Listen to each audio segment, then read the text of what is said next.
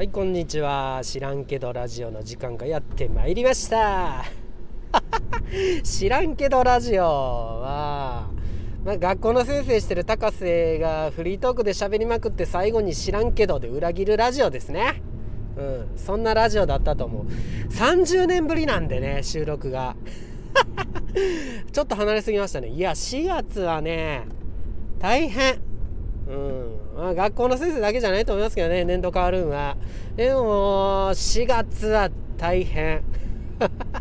ね、ピーティーエー とかもね仕切ったりしてて、まあ、入学式始業式やって学級始めがあって、で本年度から高学年のね ご,ろく 年国語専科持つことになってとか、いろいろ新しいことがあっててんやわんやでしたね。うん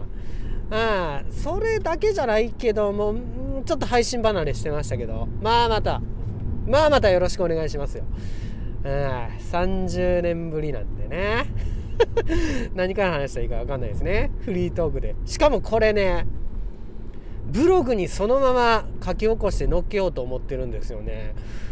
いやーなんかコールドスリープしてる間にめちゃめちゃ変わりましたよね、スタンド エフエム。新しいなんかサービス始めたんでしょ、サマリー エフエム とかつってなんかまあざっとしか読んでないけどね、 エーアイ で音声ファイルを書き起こしてくれるんでしょ。まあこれチャット ジーピーティー もやってくれそうな話ですけど、それでもまあ専属でやってくれるっつうことで、自分が書いたのを書き起こしてもらって、それをブログに上げようかなって思ってます。これ一度でね二度三度美味しいよね、うん、普通に配信できるっていうこと、これはまあ普通ですけど配信で美味しいですよね。でもう一つは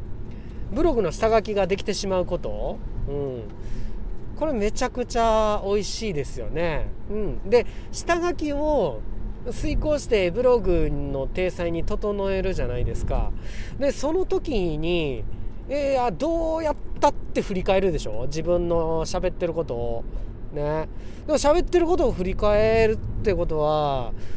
喋る能力の向上にもつながるんじゃないかなっていうことでさんど美味しいですよね。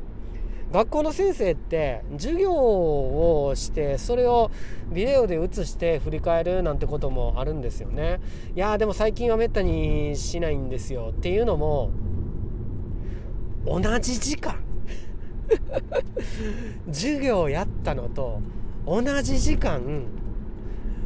振り返りに使う時間あるかっていうね、そういう話ね。当然一日の全部の授業を取るわけじゃなくて、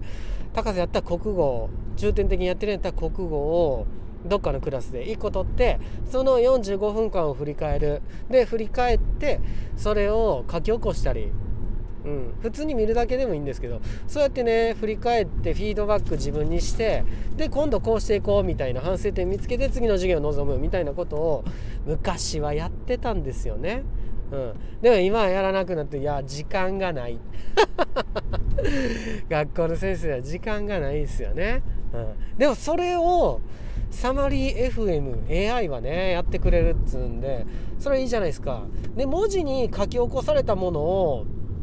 振り返るっていうのは、まあビデオで撮ったものを振り返るっていうよりも、まあ、鮮度は落ちるかもしんないけども時間短縮にはなるよね。でその分なんか費用対効果が高いかなって、コスパですよ、コスパ。読む方が早いからあまあそれは高瀬にとってなんですけど、視覚優位なんでねいや視覚優位やったら見た方がいいんじゃないかっていうまあまあまあまあいろいろありますけど、読んだ方が早いんで、で読んで振り返ったら自分やったらええって言ってんなとかねうんやたらとねってなんかうんリスナーさんに聞き返してんなってねねそんなことにもね気づけるしね、うん、自分の資質向上につながっていくかなっていう、このねみっつめの理由が一番でかいですね、うん、一度で三度おいしいサマリー エフエム っていうか、スタンド エフエム やってる人だけじゃないんかなこれは、うん、音声配信してる人はみんな別にサマリー エフエム 使えるんじゃないかな、知らんけどねでも音声ファイルを多分 ユーアールエル かなんかでアップロードするだけなんで、それで エーアイ がサマリーつうか文字起こししてくれるような形なのでね、まあ俺やってみるけどやってみる前に言うなよというね、そんな話ですけどね。うん、だからね、えっと音声、うん、配信してる人とかね、これやってみるといいと思いますよね。しかもなんかノートでもブログでもやってはるんやったら、それ一回遂行して読めるように書き直してんで、えー、上げてみたら、もう音声配信よしブログよし、さらに自分のあの喋りの振り返りになる。うん、で喋りって別に音声配信だけ使えるわけじゃないから、ブログも一緒やけど日常生活にめちゃくちゃ使えるじゃないですか。うん、ちょっと話すっていう時にね、パッと話せるようになるっていうか、うん、それは結構変え難い力かななんて思いますからね。友達といちたいいち話す時だって話すし、いちたいたすうで話す教員みたいな仕事してる人、うん、管理職とかねやってある人、部下に話するとか要点捉えて話するって難しいですよね。今もねとっちらかってますけどね、俺の話はねはい、じゃあ久しぶり、さんじゅうねんぶりのコールドスリーパー系の知らんけどラジオでした。では皆さんさようなら。知らんけど。